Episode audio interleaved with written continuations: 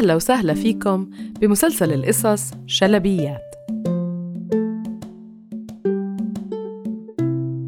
مرحبا أنا الشلبية واليوم قصتنا بحرية من الخليج اسمها أمير البحار.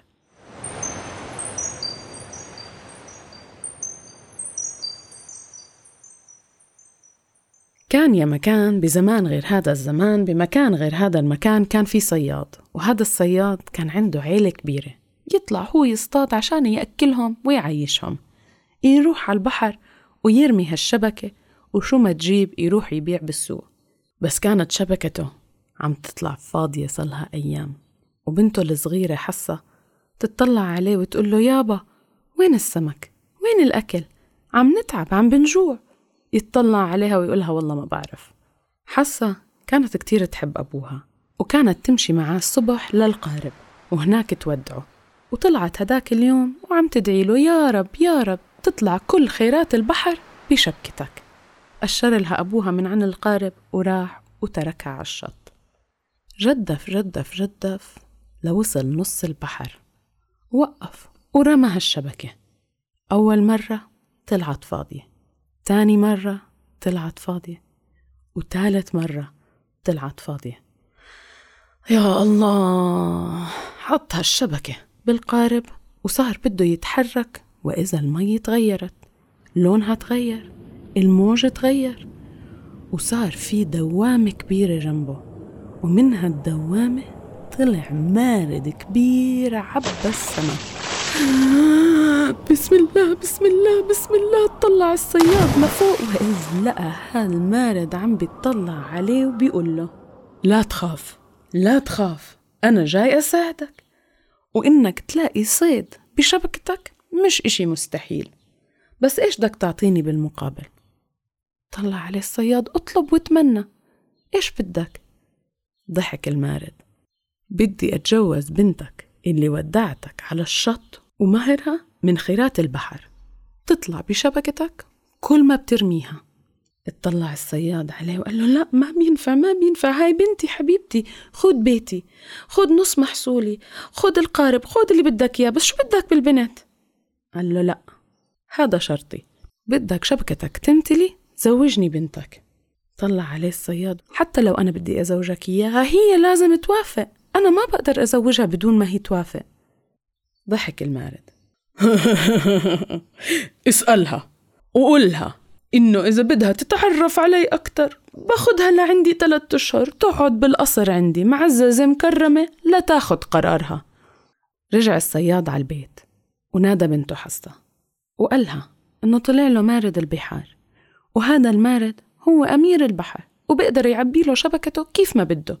طلعت عليه وقالت له طب ممتاز شو بدك أحسن من هيك؟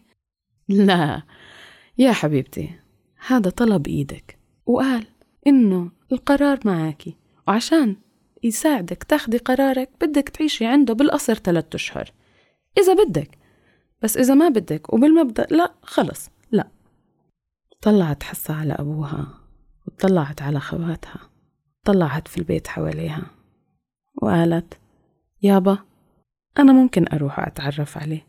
وبعديها باخد القرار. هز راسه وقالها ماشي. بكرة بتطلعي على البحر معي تاني يوم الصبح زبطت حالها لفت أغراضها وطلعت هي وأبوها وخواتها على الشط.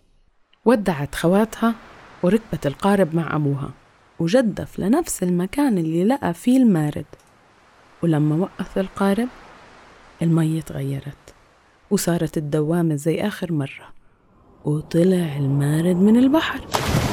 اطلعت عليه حصة لفوق وأغمى عليها.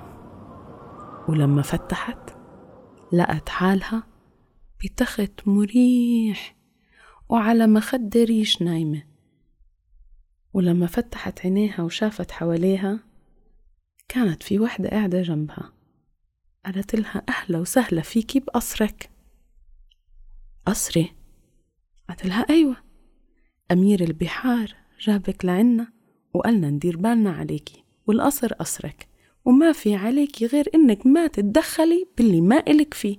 غير هيك بتعملي زي ما بدك بهالقصر.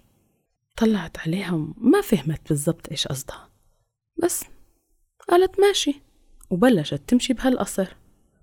لفت من غرفة لغرفة لغرفة والغرف اللي بوابها مسكرة ممنوع تفتحها. مشيت لقت حديقة لقت جنينة لقت نافورة لقت طيور لقت ولقت ولقت. وكانت حياتها بهالقصر منغنغة غير شكل. وكانت كل يوم قبل ما تنام تلاقي جنب خدتها رسالة وفنجان قهوة. تشرب هالفنجان وتقرأ هالرسالة وتنام. تنام لتاني يوم الظهر. كانت هاي الرسائل من أمير البحار. وبلشت تتعرف عليه أكتر من ورا الكلام اللي مكتوب بس ما عمرها شافته. وبعد ما مرق ثلاثة أشهر وصار وقت إنها تاخد قرار إجتها الخادمة وقالت لها يا ستي الأمير ببلغك سلامه وبيسألك إذا بتحبي تروحي تزوري أهلك. آه آه آه بدي أروح بدي أروح. وجهزوا لها قافلة فيها سبع جمال أول واحد محمل بالرز والتاني طحين وسكر والتالت قماش وحرير. والرابع فلوس ومجوهرات والخامس فرش وسجاد وآخر واحد السادس كان عليه هودج كبير لإلها والسابع كان للخادم والحارس اللي رح يرافقها انطلقت القافلة ومشيوا وسافروا بها الصحراء لوصلوا بلدها ووصلوا عند أهلها وبوصولها قعدوا يزغرتوا وكانوا مبسوطين مبسوطين فيها ومبسوطين بالهدايا ومبسوطين بالجمال ونزلوهم وفرغوهم وحطوهم بهالبيت ودخلت ولقت حالهم متغير. أبوها كانت شبكته ما بتفضى من السمك زي ما وعدوا أمير البحار. وطول هالثلاث أشهر كل يوم عم تطلع مليانة والبيت عمران. ولما قعدوا وهديوا بلشوا خواتها يسألوها يسألوها عن الأمير ويسألوها عن القصر ويسألوها ويسألوها. تهز راسها وتقول لهم أنا عمري ما شفته بس بيبعت لي رسائل. كل يوم رسالة. كيف يعني؟ ما عمرك شفتيه؟ ما عمري شفته. بس تعرفوا رسائله. بتضحك وحساسة وفيها ذكاء وفيها حنية وفيها جمال. وبستناها بفارغ الصبر كل وحدة بيومها. طلعوا عليها خواتها وسألوها طب انتي شو بتعملي قبل ما تنامي كل يوم؟ كيف يعني عايشة حياتك؟ قالت لهم بتقضي نهارها كل ليلة بتشرب فنجان قهوة محطوط لها جاهز جنب تختها قبل ما تنام. لما بتقرأ الرسالة. قبل ما تنامي طب إيش لو بطلتي تشربي هالفنجان؟ لا لا لا لا لا, ما بقدر. هاي من أساسيات وقوانين القصر لازم أشرب هذا الفنجان قبل ما أنام. أختها الكبيرة اطلعت عليها وقالت لها جربي ما تشربي هالفنجان وشوفي شو بيصير. يمكن تحلي لغز هالأمير. ضحكت حصة. فكرك؟ فكري جربي. وبعد ما انقضت مدة الإقامة تاعتها عند أهلها إجاها الجمال الحارس ومعاه جمل واحد هاي المرة. ركبت بالهودج ومشيوا الصحراء لوصلوا القصر. وهناك لما وصلت كان بيتها عم بيستناها وقصرها عم بيستناها وضحكت من الدان للدان. ليلتها كان فنجان القهوة عم بيستناها بس ما شربته كبته عجنب وبنص الليل صحيت وطلعت حواليها. وبلشت تتمشى في القصر ولقت بواب ما عمرها كانت مفتوحة مفتحة. صارت تفوت وتتقلب من غرفة لغرفة. للقت بوحدة من الغرف رجال نايم بتخت. قربت عليه وشافت رجال مسمسم أسمراني بلحية وعيونه مسكرة غاطت بالنوم. وعراسه تاج من مرجان. ولقت جنبه مفتاح. مسكت هالمفتاح وقعدت تدور بالغرفة عايش بيفتح. جربت الخزاين جربت الجوارير ودورت تحت وفوق للقت صندوق وحطت هالمفتاح بالصندوق ولقت عمال صغار عم بيشتغلوا وعم بيقيموا وعم بيحطوا. نجارين حدادين نساجين صيادين كل أنواع العمال. كلهم عم بيشتغلوا وكل واحد في اختصاصه. حصة ما كانت فاهمة شو اللي عم بيصير. مين هذا اللي نايم بالسرير؟ ومين هدول اللي بالصندوق؟ إجت بدها تسكر هالصندوق وتقفله وإذ سمعت الأمير عم بتقلب بفراشه. لفت وإذ هو بيصحى عليها.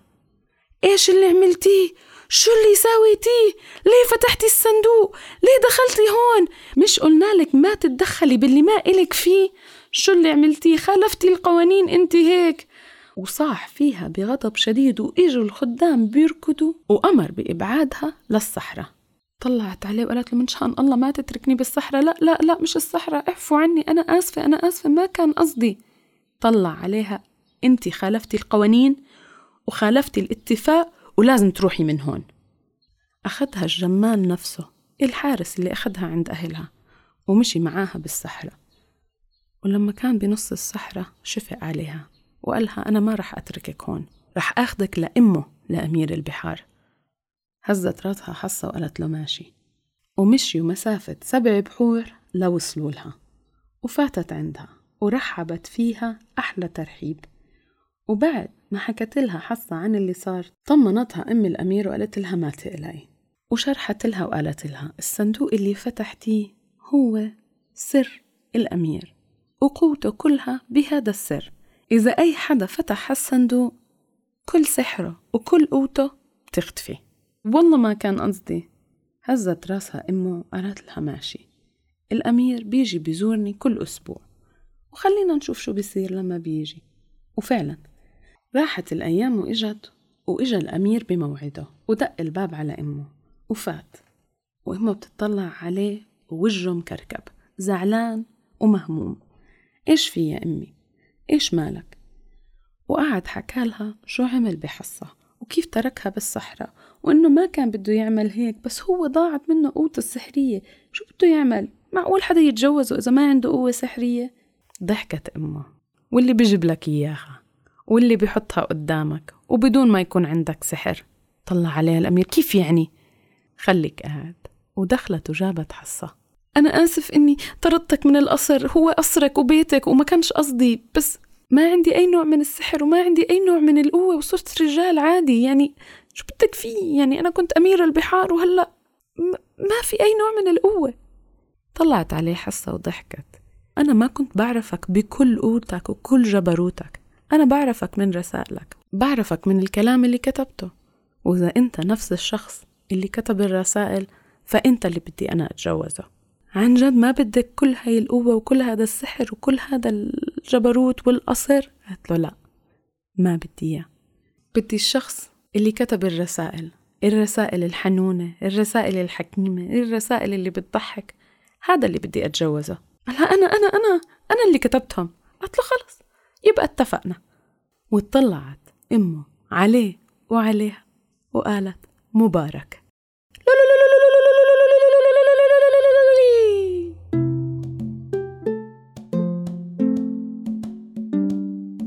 إذا حبيتوا القصة احكوها لحبايبكم. وكل عام وانتو بحكايات.